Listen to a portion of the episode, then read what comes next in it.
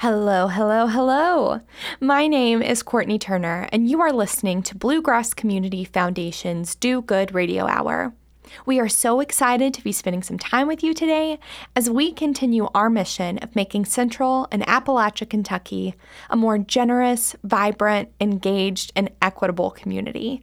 And I don't know about you all, but this fall weather is truly putting the love bug in my heart for our state.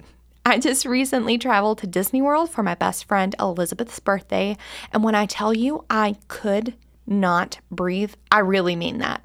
The air was so thick and it was still like hot, hot, like 100 degrees hot. And the second I landed back in Louisville, I was like, give me that 70 degree weather.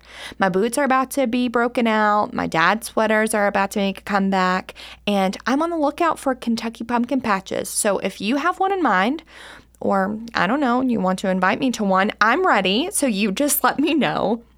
But before we go pumpkin picking, go ahead and give Bluegrass Community Foundation a follow on Facebook, Instagram, and TikTok at BGCFKY, or visit our website at bgcf.org to stay updated on this show and all of our giving and do good opportunities in our community. You can also join us right here on the Do Good Radio Hour every Monday at 2 p.m. on Radio Lex, or you can find every episode available right now on Apple Podcasts. Today's guests have quickly become two of my favorite people. They are joining us from Legacy Greenscapes out of Clark County. And let me tell you, these ladies not only love Clark County in general, but they love Legacy Grove Park and what they do and all the opportunities they have to serve their community. It's honestly so beautiful, and I'm so excited for you to hear them and know them and love them just like we do. Here is Deborah Jackson and Hope Brecker.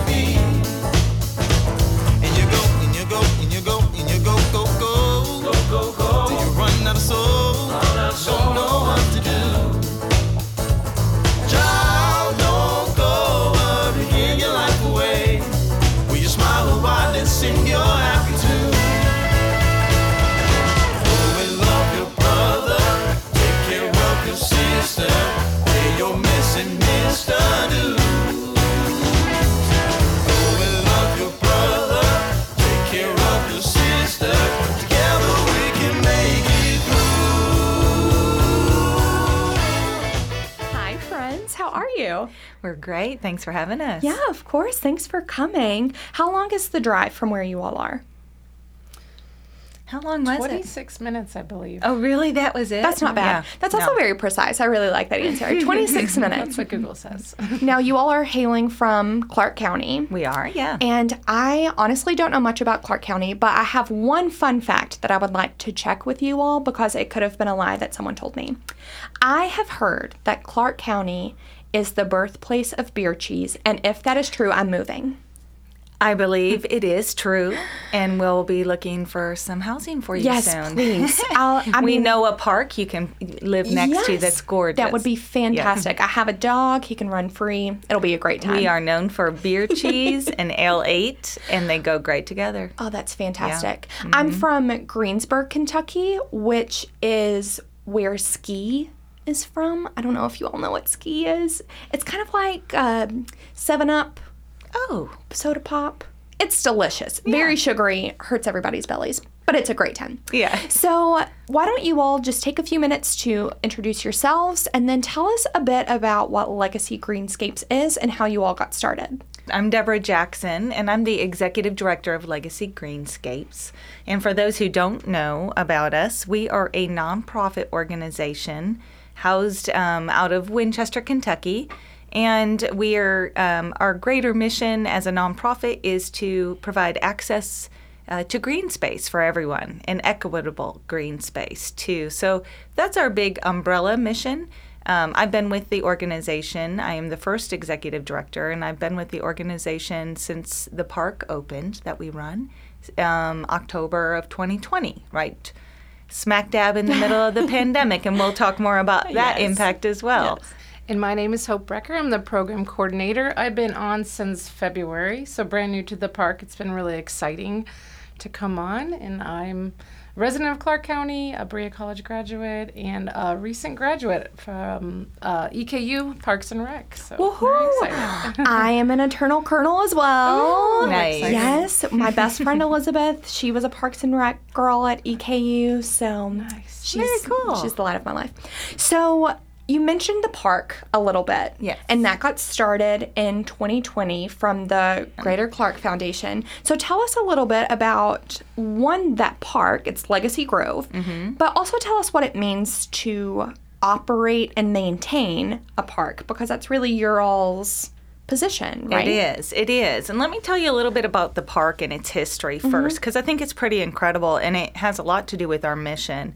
Um, the park is actually located, it's 30 acres, located on the former site of the Clark Community Hospital.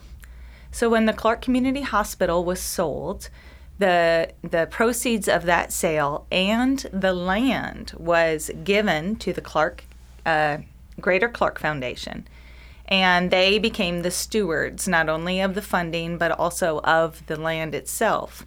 And the old hospital was torn down. It wasn't. It was no longer viable as a as a hospital space or any type of space, and the community had to decide what to do with that um, that 30 acres. And so they brought in, they had a lot of community meetings, there were a lot of ideas. But what they finally what they finally decided on was a park for the community. And so out of that came Legacy Grove Park. Um, it has been around longer than than we have been around with the organization. It has been around and being developed for years. About five years it took to develop this park. And then Legacy Greenscapes is the nonprofit, and we are now the stewards of the park. Um, we maintain it, operate it, um, provide programs, which is what Hope was brought on to do, and we've been doing that, like I said, since we opened. But um, so our history of the history of that park is really interesting because it's all based on health and wellness. Which is pretty cool because a lot of the people in Clark County, and if they're listening, they're going to get this. They were born there. They mm-hmm. probably went to school in the school building that's right next door. I, even at our event last night, so many people said, I was born right where that park is located. And so, for that reason, I think that's a cool connection that people have to the space itself. It's very foundational. Yeah, and so now they see little people, you know, who were born probably two years ago playing in the same space. And I think that that, that mission of health and wellness for our community has been super important to our organization now that we, you know, are caretakers of this amazing space in our community. I do want to touch on the maintenance aspect because Yes. hope is a huge part of that um, process, and and just to reflect on like how our organization was created. It was created in 2017 as a nonprofit. Got our first executive director in 2020. That is, I was the one and only um, employee for a year and a half almost, and then we got enough funding. Of course, we raised funds to uh, bring Hope on board. And Hope's role is not only with program and events, it has a lot to do with maintenance of the park. And so, Hope, I wondered if you have any comments. She has actually brought to light so many of the maintenance issues because it's 30 acres of growing green you know, also everything in the park is wood and all of those things. Do you want to comment on that at all? Yeah, for sure. When I came on, you know, you think program coordinator, you think a lot about programming. Yes. And what's really neat about uh, programming is I'm allowed to work with volunteers. And so with volunteers, you can really open that up to instead of just bringing in contractors, you can think about the different components about the park and think, how can we bring in the community to not only help, but with doing so, they also take more ownership and they're more likely to care for that park. So anything, I also have a construction background from Berea. So walking in, the first thing I noticed was like wood. What, you know, what are we doing to care for this wood? Mm-hmm. And and this is something very easy. Wood staining is very easy to do with volunteers. So we're able to get that done. And then we also have anything from trail maintenance, um, pretty much anything that I think we can tackle at a pretty basic skill level, mm-hmm. I always questioned with Deborah, like, can we try to get volunteers to take some of this off our scope right. of work? And so we're experimenting with that. So it's kind of new. Sometimes I think we get in a little over our head with bigger scopes of work, mm-hmm. but it's nice to see what we can do in a, a you know, a, a, reasonable amount of time. So we've done anything from nature trail maintenance. Um, obviously, our events are an easy one for volunteers, but as far as maintenance, I mean, it's a huge. We have a 30 acre park. Mm-hmm there's so many living, breathing things, including the wood and then the nature trail, that needs constant maintenance. And I think there's something to be said about um, empowerment through maintenance. So, whether it's learning a new skill or learning about invasive species, to me, it's an educational tool that you can use.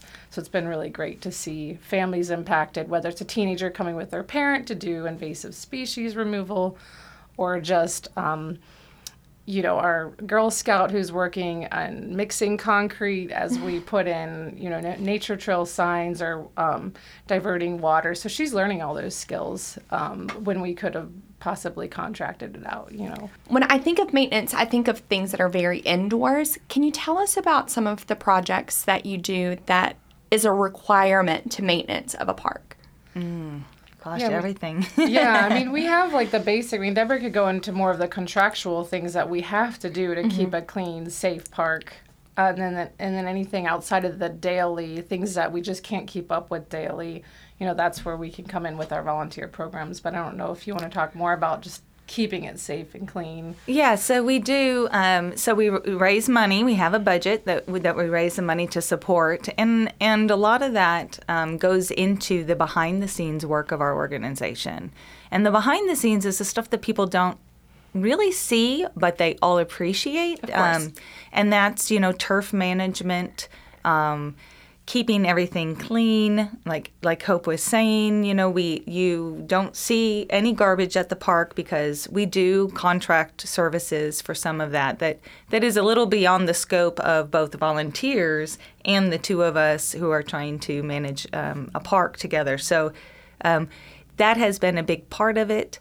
I think what the community sees are all the great events, a clean, beautiful park, if they were to look behind and we've actually started to take some pictures of what we do behind the scene because there are there are some really technical things that that she and I can even maintain um, at the park and in order to be good stewards of donor monies um, what Hope was saying, anything we can ask volunteers to do, do ourselves, or get the community involved, we'll do that rather than paying out those dollars. Um, we'd rather those dollars go to programming We'd rather they go to bringing the community together for events and those types of things. Sure. Because we were talking a little bit about education and how you know, you have these Girl Scouts who are coming in and these volunteers who are learning technical skills. I also know that you all partner with AmeriCorps mm-hmm. and have more educational programs. So, can you tell us a little bit about that? Yeah, we've we've um, partnered with AmeriCorps for years. Actually, even before the the park was built, we had AmeriCorps members working there, and then during the pandemic, we had an AmeriCorps member as well who was doing like online um, environmental education.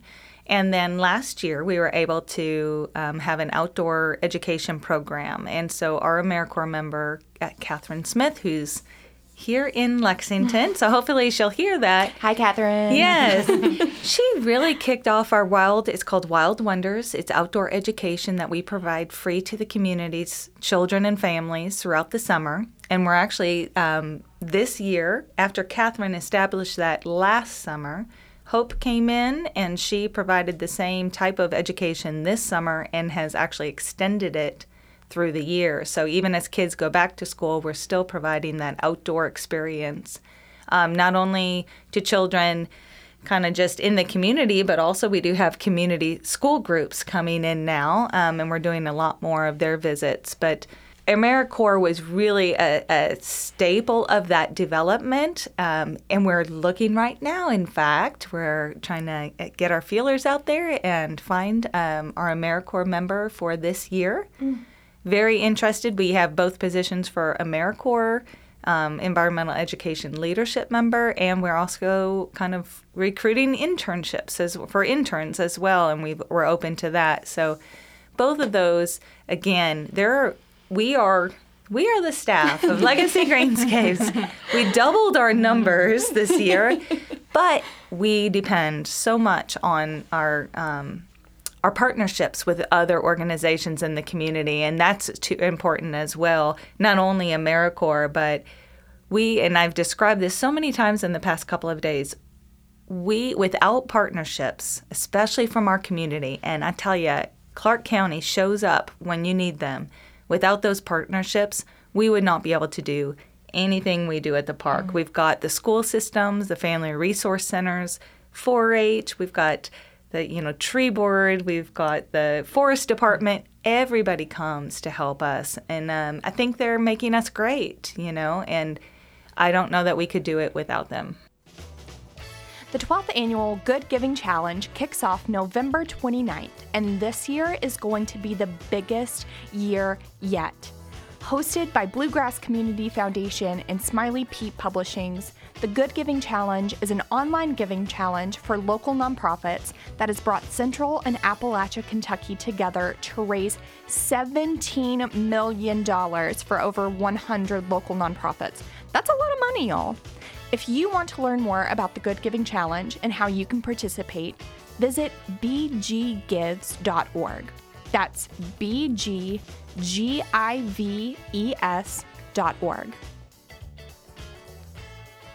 let's talk a little bit about the technical aspects of the park because we talk about the stretching of imagination and yeah, the hands on yeah. play and what it means to be daring and creative. How does the park introduce that to kids and how does it help cultivate that play? Well, um, I'll make a few comments and then hope I know you probably have some too. But one thing we don't do is tell children how to play at mm-hmm. our park. And if you look at it, I mean, even adults, I think they come in and they're so surprised about how it looks because it's very nature based and, and free play oriented. And we're really about children being creative problem solving themselves, creating relationships with each other. Um, there isn't really anything. There, there is, um, let's say, maybe two swings in the entire park. There isn't a jungle gym. The slides are really strange and different. There's lots of um, rock at the park, large limestone climbing. There's lots of, of climbing boulders. There's wooden structures for climbing. And so I think it lends itself to creative play. Um, and that, that the park was built with lots of intention. Um, it was built for just that reason to be something different and to focus on those um, creative play aspects. The other thing about the park that should be noted is it was also created to be fully inclusive, to allow children to participate at whatever level of play they want to participate mm-hmm. or can. Um, so we do have access to everything at the playground. We have soft, smooth spaces for play. We have a lot of um, musical instruments for children who find, you know, their creativity through music. We have accessible streams where you can roll a wheelchair or a walker right into the stream and participate just like every other child. And so that was really important. Mm-hmm. Um, Hope and I can't take credit for the design, but we definitely get to be the ones who benefit from it by being able to provide the programs. Mm. For sure. And I think um, going into um, Discovery Days, which we're going to get into, is certain parts of the park are we're very intentional on just Appalachian culture. So even though that's not necessarily the technical um, components, culturally there's so much underlying things that people look, but you know, walk by and don't see. Whether it's right. the ginseng structure, that's like mm-hmm. the the the main piece of the park to the foothills of that. We have these little foothills to represent the foothills of the Appalachian Mountains.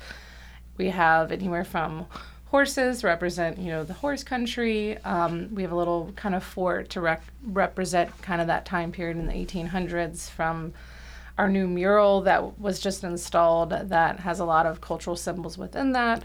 So I think there's a lot of undertones, which for me as an educator, I can kind of bring to life through programming. So I've been trying to do that more as like bringing those components to life. Um, whether it's the ginseng, which people probably you know don't always notice that it's a ginseng, or the dulcimer. Um, it's this uh, equipment that's shaped like a dulcimer. I love the dulcimer. Yeah. It's so pretty. So we just recently did a program on that because I think kids see that and they don't even know what a dulcimer is. So it's an opportunity to talk about history and talk about music. So to me, it's just a great classroom. Mm-hmm. Right. And before we move on to the actual programming, I want to go back to what you said about being accessible for all children. And I know that that is, I don't want to say it's uncommon, but it could be considered uncommon for a park to be accessible to children of all ages and accessibility levels.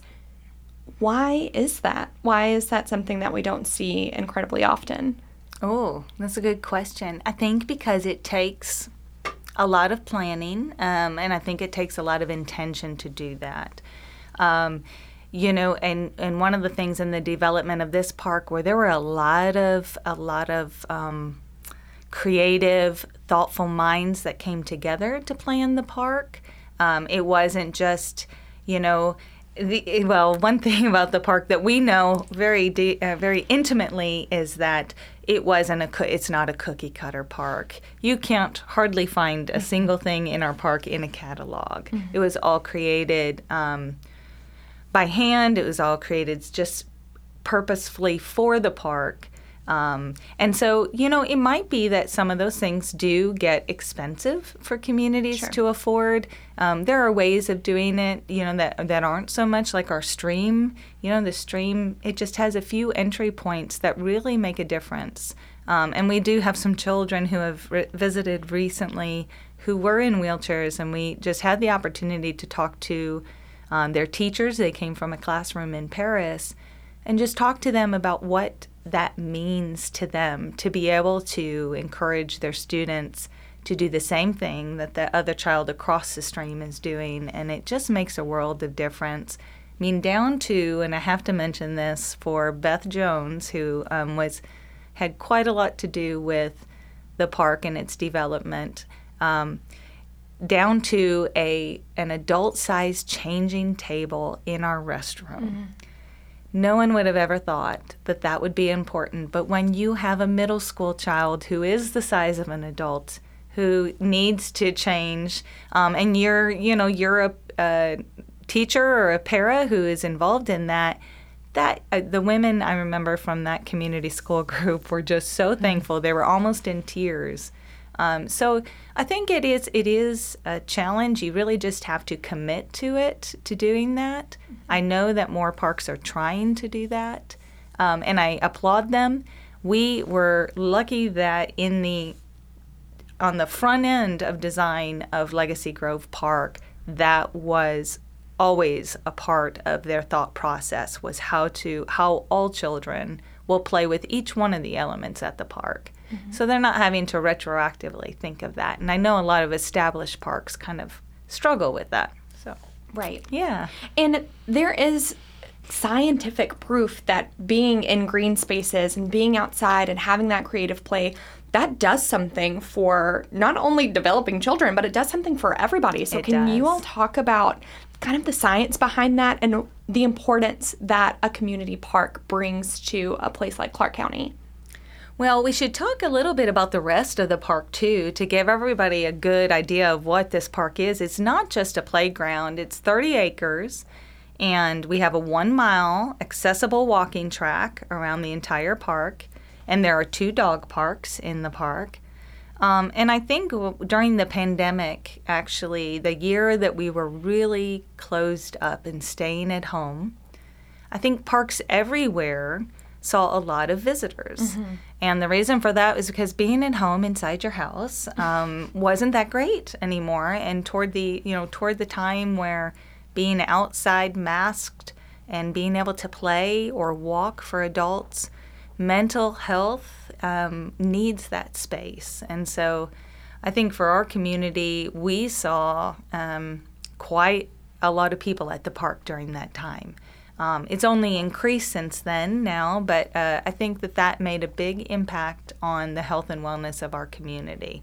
Um, was that the access to that green space, not only at our parks, but at all the parks in our community, and we do have a Parks and Rec system there as well. So, um, I think that that it, you know the research shows, but I think the pandemic was proof Right. that parks, green spaces, and open, you know, open, wide, um, beautiful places can really help support us through times of crisis. Right. Now, you all have been super busy all summer long. You've had discovery days and legacy nights. How is that expanding into the fall, and what can we expect coming up? Well, what we had over the summer was called Wild Wonders, which is going to look a little similar to what we have ahead of us. Um, we found uh, Wild Wonders to be super successful. We had about 25 up to 50 kids per session. So we had a morning session, an afternoon session, um, mainly younger folks uh, from 3 to 12. And what I found is that there was a community kind of forming of parents, homeschool parents, or just parents of younger age students. So um, at the end of Wild Wonders, um, we decided to take a little survey and decide, you know, do you guys want to do something in the fall? when do you want to do it? What do you want to talk about, you know, during these sessions? And so we had, I thought, a really great response.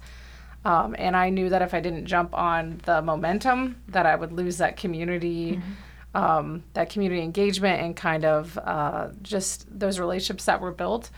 Um, and so we decided after a week or two of taking a break and doing probably a couple other things at the park during those two weeks that I wanted to keep that at least once a week where we could um, bring those kids back out into the park.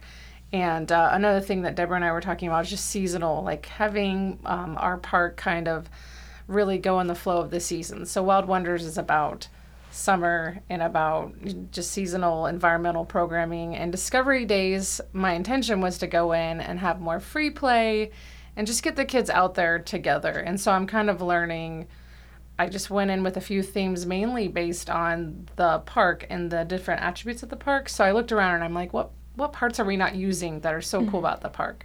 So the first thing that i noticed was the the posts that we have at the park. There's posts for um, loose play parts building. So we have bamboo sticks and we call them sails, like you know, different material that you can build, Right. you know, forts and different things. So as a nerd about forts and living near Fort Boonesborough, you know, I'm like, there's a great opportunity for history, but also just letting kids take all these materials that unfortunately we can't leave out and just let's have a very intentional program where they can design and share their designs. So our first one came out of the gate really strong um, around fort building.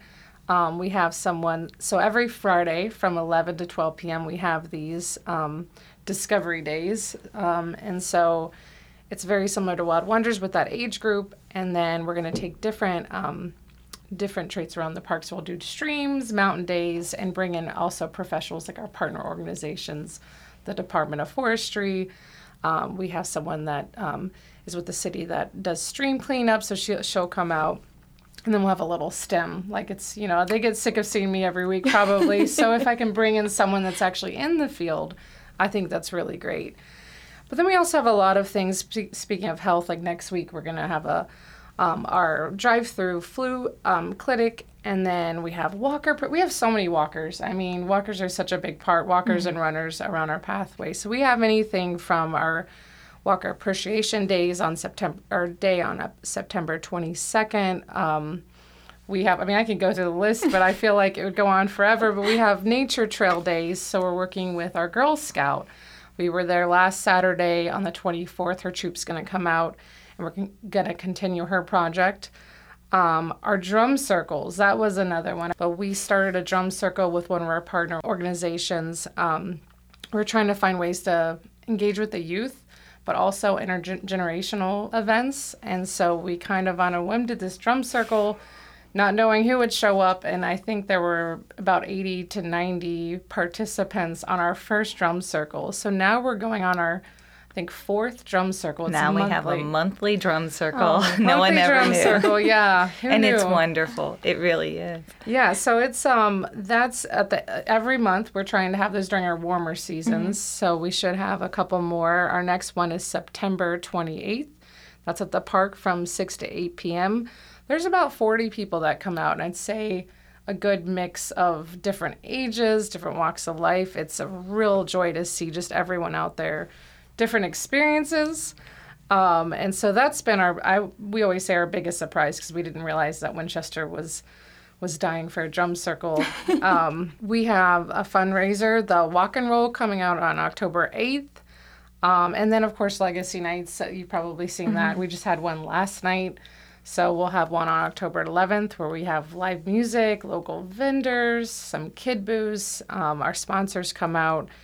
And we've been about 200 to 300 people come out for those events. So it's been well attended super fun. I mean, just so many people in the neighborhood come out and get to engage, and live music is always a joy in Winchester. And then um, coming up in October uh, is an event that I've been trying to grow momentum for, which is our Skillshare. Um, that'll be where people throughout the community will come out to share a skill, anything from mushroom inoculation to beekeeping, mushroom identification, chainsaw sharpening. Who doesn't want to know that? Axe throwing. axe throwing. Um, what I love is that it's really the community's driving what's going to be at that event. Right. yeah. Um, we lean on our partners who we know are skilled to come out, but individuals can also go out. I think we have a primitive fire making compost. So I think we have vermiculture coming out. Um, our vermi composting. I'm probably missing a few because they're still rolling in. Sure. But the idea is once again going around empowerment. I mean, we want Legacy Grove. We don't want to do what's already happening around our community. We want to do something a little different. And we find that programs around arts, music, skills are really what's kind of driving how we do our programming. Mm-hmm. Environmental education, as um, as we've mentioned before. So And what I'll say, beekeeping and chainsaw sharpening are pretty unique programs. Yeah. So I think you all are doing a great job with that. yeah, and that is true. We really are. Um, I, I think, and I think we're becoming known for it, um, for not replicating other programs, but also for the quality programs we're providing. Um, we get a big turnout. Our focus has always been on environmental education, and, and Hope is helping us expand that a little bit to include like the Skillshare idea. So we're looking at adults now, getting them involved. And then, um, like she said, our Legacy Nights, you know, our Legacy Nights program, um, Lauren Mink is a hometown hero of ours. Um, she is a singer. She sings in Lexington all the time, and she's a singer songwriter. And um, she came to me and a couple of other of our community members, and they said, Deborah, we know you've always wanted to do live music at the park, and let's make it happen.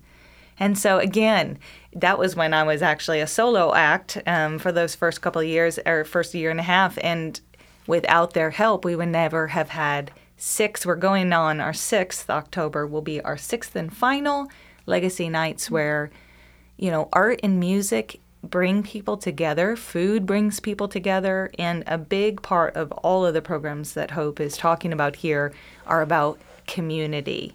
Um, and that is one of the you know founding principles of our organization as well as the park was that it brings people together as a community. We want everyone to feel that Legacy Grove Park is their park. Um, a lot of times, you know, communities will take parks and that's your park on that side and that's your park on that side and this is our neighborhood park and Legacy Grove continues to be, and it is a huge part of our mission to con- make sure that it always remains um, the community's park, Clark County's park, and we have visitors from outside of the county, and we want to make sure everyone's welcome there. Now let's do a quick recap on dates. We've got Legacy Nights, we've got Skillshare. When are all of these things happening? Our next next legacy night will be October 11th. That's a Tuesday evening, and usually we start that off around five o'clock. I think that's when our food trucks start warming up, and music usually ends around eight. But I know it's going to get a little darker. I think uh, in October, so we might try to wrap that up a little earlier. And then October 22nd uh, is our Skillshare, and that is scheduled for 10 a.m. to 2 p.m. Great. And we'll start promoting that, so you'll probably see some highlighted um, instructors, you know, on our Facebook. So I encourage you to keep following our Facebook. That's usually that's Instagram and Facebook is where we put a lot of our um, programming information. And then our drum circle, just so you guys know, we've got one September 28th coming up, as well as October 26th. And we really do encourage people that, you know, are not drummers to come out and they will learn, you know. It's really Yeah, fun for yeah. even the very beginners. Um, we have a really welcoming group there. Now, with so many programs happening, there has to be a need for more volunteers Yes. and things of that sort. So, what immediate needs are you all facing right now? I find as we go into discovery days, you know, there's there's a lot of pro, a lot of our events are are um, there's a little bit of prep and a little bit of breakdown, and um, whether it's you know hauling all the fort materials to the location. So what I'm what I'm trying to do, and I haven't, I just started promoting it, is getting parents or teenagers to possibly help me on those days. So that's one thing that I because one thing that I want to promote because I think it'll also create more. Um, engagement with that program as well. Um, and then Legacy Nights, we got um, one coming up October 11th, and we always need a few extra hands keeping the park clean, um, set, setting up and breaking down. We're getting a lot faster and better at it, but it's, it you know, it gets tiring, for you know, for sure. So, um, and then so mainly just you know getting, you know, just helping us as our events show up. We usually try to create a sign up that's also on our Facebook. So I've been trying to get at least getting them on our sign up. That way, the public knows where can where am I needed. But also just um, one thing that I don't I don't consider them volunteers, but they are is our instructors, you know, or people that come out that are educators. You know, they are volunteering their time. So I'm always looking if you have a skill or knowledge and you want to teach our, our patrons, I'm always open to pairing you up or connecting you with one of our programs or creating a program around what you have to offer if we feel like it aligns with what what we're trying to teach. I feel like what Hope just described. I always these these three words ring out in my mind a lot as an executive director of a small nonprofit, and I'm sure other directors feel the same way. But we think about it as you can give your time, and I think about this personally. You can give your time, your talent, or your treasure. And Hope has described, you know, giving time volunteering, giving your talent as an instructor, mm-hmm. and then ultimately, if you don't have the ability to give either of those um, treasure, and what that means is we will gladly accept donations at any time of the year. Um, we do have Good Giving Challenge coming up, which we're super excited for. We work very hard um, during that time to you know, just to get the word out. Um, but we, we do work throughout the year to communicate with our donors so that they know what we're doing, so that they can see all of the programs that their donations provide. That's the way it runs with us.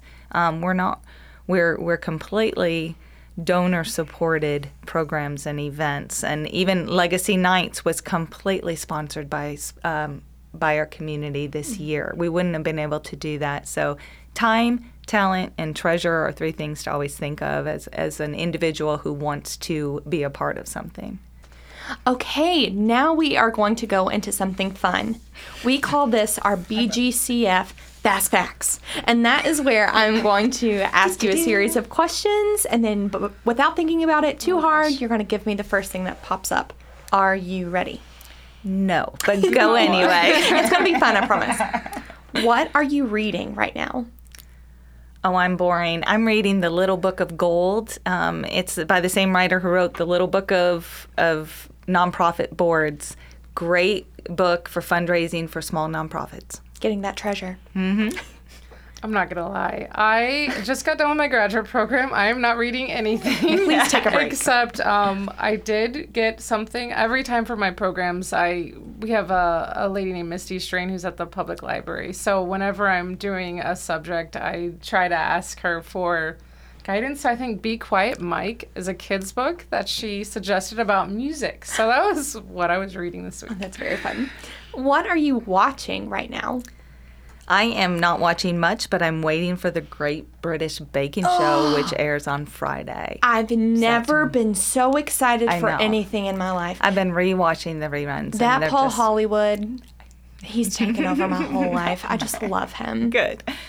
I when I'm not watching trash to you know Oh, yes. you know um, decompress. I just started watching Untold series. Um, Hmm. I really enjoy it. I'm not even an athlete, but it's mainly about athletes that are overcoming something in their life, and they go into great detail about how they've come to be who they are. Okay, so you've seen the Manti Teo episode. Oh yeah, that one was Wild. that was really. Did you watch the hockey episode? Is it the sailboat one or? I don't think so. Let me tell you, there's a Yeah. hockey episode. It is going to blow your mind. Wow. The Manti Teo situation made me very angry. Yeah. But the the hockey episode, it's so cool. I'm gonna get a jersey, honestly. I can't Yeah, remember what it's called, but please watch it. Very captivating. what are you listening to right now? We're listening to a lot of Legacy Nights concerts, is what we're listening Good to. plug. We really are, and we've brought some great musicians. So I listened a lot to um, a guy we brought out earlier this summer, Eric Bolander. Yeah, I mean, Rags and Riches, I really enjoyed last, last night. night, And uh, I love um, just local musicians. You know, there's a lot coming out of Estill County. Of, Yeah. yeah. you know, Senora May, Sabria College alum, so I'm always going to have her in prop if I can. So, Yeah. And then just local stuff. So, What are you eating right now? man, I feel like you're exposing a lot of things about me. I'm trying to eat really good right She now. is. And so, Proud of you. I just up the park is Wendy's, and they have this Parmesan Caesar salads that I've been eating regularly because when I'm like, oh, I want to get something really bad, I just run up to Wendy's and get that Parmesan. The fact that you can go to Wendy's and get a salad without getting a frosty is very impressive. Yes. Very impressive. It is. I have a 17 year old boy who just got had a birthday, and we got him a sushi making kit. So we're eating lots of Oh. sushi. Exciting. Yeah. Is he good at it? He is good at it. That's exciting. he makes a bunch though, almost too much sometimes. And so, yeah. What's the go-to roll? Um, he likes like a um, it's always veg, mostly vegetarian, but cucumber and mm-hmm. yeah, shrimp sometimes. The but good yeah, stuff. yeah. What are you most scared of? You got one? I do have one. The rabid raccoons that are taking over my neighborhood. I live on the river, and that's Just a lot of rabid raccoons. I don't rabid need to go into detail, but they're around. I'm most scared of, and Hope knows this. My 17 year olds have started driving themselves around. Oh, yeah. Yes. There's two of them in the same car, and um, they just got their license. So that is terrifying. And for the parents out there, I, the fact that you make it through and don't lose your mind is is very impressive to me. I have a very embarrassing story. The day that I got my driver's license, Oh, no. I was leaving the parking lot and I slammed into somebody. And I was like, I don't, I have no idea what I'm doing. They should not have given me my driver's oh, license. But Oh, I remember picking up my younger brothers and just watching my mom cry in the rearview mirrors. We were like, we're going to go get blizzards. Bye. yeah. so I understand what you're saying. What are you most proud of? Well, That's I'll, go. Um, I'm most proud of my my kids have been homeschooled for their entire school careers, so I will take pride, and I think I'm going to walk across the graduation with them Yes. and wave to everybody. Because as a homeschool parent who also has worked full time for probably half of that, um, them graduating, I'm really proud that we got this be. far, and they did really well, and they tested well. You know, all those things that you're fearful of as a homeschool parent that they'll that you'll throw them out there and they'll take their first whatever ACT or whatever and bomb it. They didn't, so we're good to go. We got two homeschoolers going to graduate. I think for me, um, you know, if I had kids, I feel like I would definitely incorporate my family. But um, I think just coming back to Kentucky, you know, I a few years ago I picked up my life and and I knew I wanted to be back here, but to like when I look back on the last four years and see the life I've created and all the friends and the community and the skill sets that I've picked up along the way and, and even changing my job recently to to create more balance in my life. I'm just really proud to make those steps to create a life that I love. That's Nice. beautiful. Who do you look up to? Well, I um, I just read a quote by someone, and it was about it was talking about women who face the great their greatest challenges in life, and the only, I guess it's about women who face their greatest challenges in life and ask, "What's next?" As in, bring it. Um, and I really look up to those women. I think Clark County, in particular, has a bunch of them. And one who is going to be leaving Clark County, if she hears this, I hope she does, but is um, is our community service executive director, Debbie Fatkin, is going to be leaving. She's going to be um, resigning her position so she can go and be a full time grandmother. Um, and I'm really proud of her. I've known her for years and years and worked with her. But she's just that woman who, and despite whatever challenges um, she's faced with, she's always just saying, "What next?" and can do that gracefully. And so, Shout out to Debbie. yeah, yeah, she's something.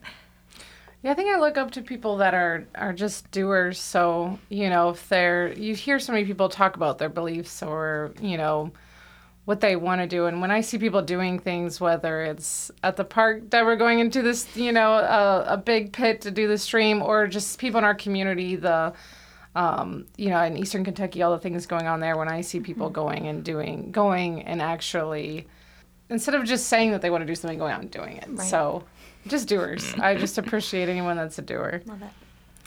What are you most looking forward to? You go first. What's yours? what am I most looking forward to?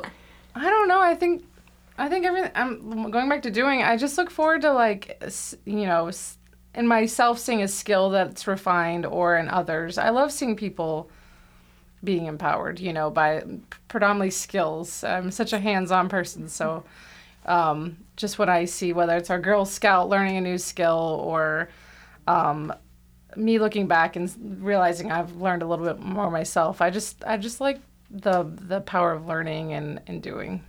And I will make a comment about Hope. She finds that peace in everything she does. Where I sometimes am like a little more frustrated, she always says, but she's learning or they're learning how to do this or this. Um, and so she can always find that positive connection. I think that's really great. Everything she does kind of has a a qualitative outcome. Um, and I think that's really cool. I am most looking forward to, and this is so selfish, a cold, snowy winter. Yes.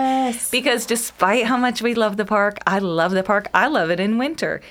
We literally took one deep breath in after summer and Hope just ran with more programming for fall. So now we're just as busy. And I think the only thing that will stop her, and it probably won't even stop her, will be like a snowstorm. Yeah. So I said, get ready because it's going to snow. There's going to be a skill share of how to make the perfect Totally. snowman. and Yeah, it's yeah, going to be so fun. She'll think of something. Yes. Why do you love your community? Oh, I love Clark County um, because they show up. Um, I think they really do. You know, with our community partnerships, our sponsors for Legacy Nights. Um, every time we turn and ask someone, they say yes. They say yes. Um, and and not only are like the organizations and the businesses there supportive, but the fact that people showed up for every night of our concert series, the families show up for all of our days um, of of the Wild Wonders and Discovery days you know, it's it's a quiet, um, kind of sleepy town sometimes, but when you call, they'll show up. That's what I love. Definitely, I, I would have to say the same thing. I I was working between Madison County and Clark County, and I'm right smack dab in the middle. So I didn't work as much in, in Winchester till recently, but last year my my neighborhood flooded, and uh, like pretty drastically. And that's when I got to know a lot of the partners that I still work with today, because they showed up. I mean, a lot of people from the road department showing up and doing working long hours and hauling all the debris, and the volunteers in the church groups. Um, and it doesn't really seem, you know, to me, I know that there's issues within small communities, but when there is a big issue that affects the community, I think that people do come together and they, you know, you're seen in Winchester. So I'm, I really like kind of working officially now since February in Winchester. Why do you love yourself? We both look at each other like, I don't know. Why do you love yourself?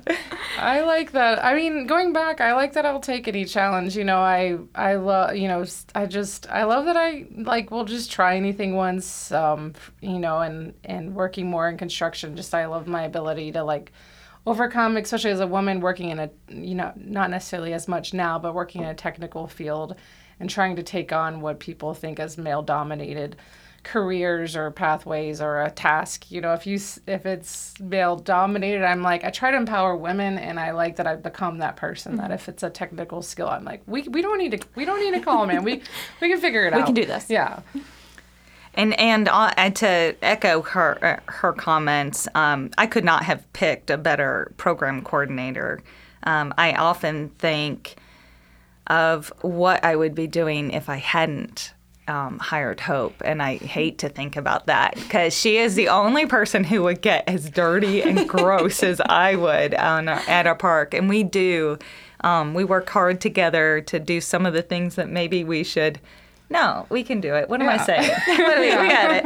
But I'm thinking we should just hire her out for that. But when we can do things together, um, we do, and I think that's great. And so I, I do compliment uh, Hope on that because yeah, that's it's awesome to have her on board.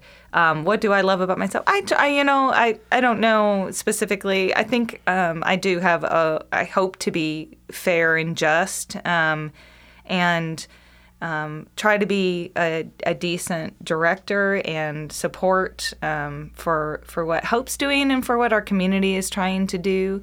Um, I'm try try to be engaged, volunteer in those types of things. So, um, and I guess I, what I love most is that I can, you know, pass those on to the people that I love who are also um, trying to be just as um, involved and engaged in our community. Last official question. If people wanted to donate time, talent, treasure, or if they wanted more information on your upcoming programming, where can people find you and be in touch with you all? We have um, we have both Facebook, Instagram, and a website. Um, our Facebook and Instagram is Legacy Grove Park, and if they search, I'm guessing that's going to come up. Yeah.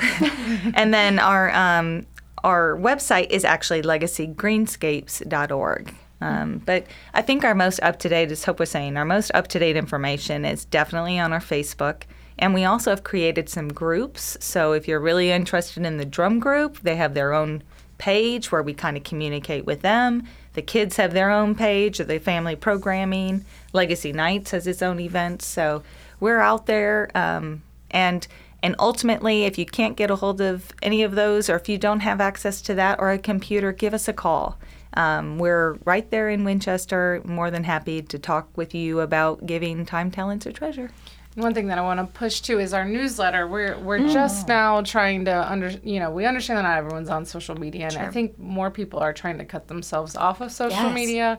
And although we're not as frequent with our newsletters, if there's a big event, we try to get them out, and then um, we will try to get things on the newsletter because we realize you know social media is getting less. I think less popular potentially. So um, we are trying to get people signed up to those newsletters and not not crowd your inbox, but at least monthly or you know whenever there's something big. Yeah. Um, last question, just out of curiosity. What do you all think of the term granola? Because you've heard of people like granola people.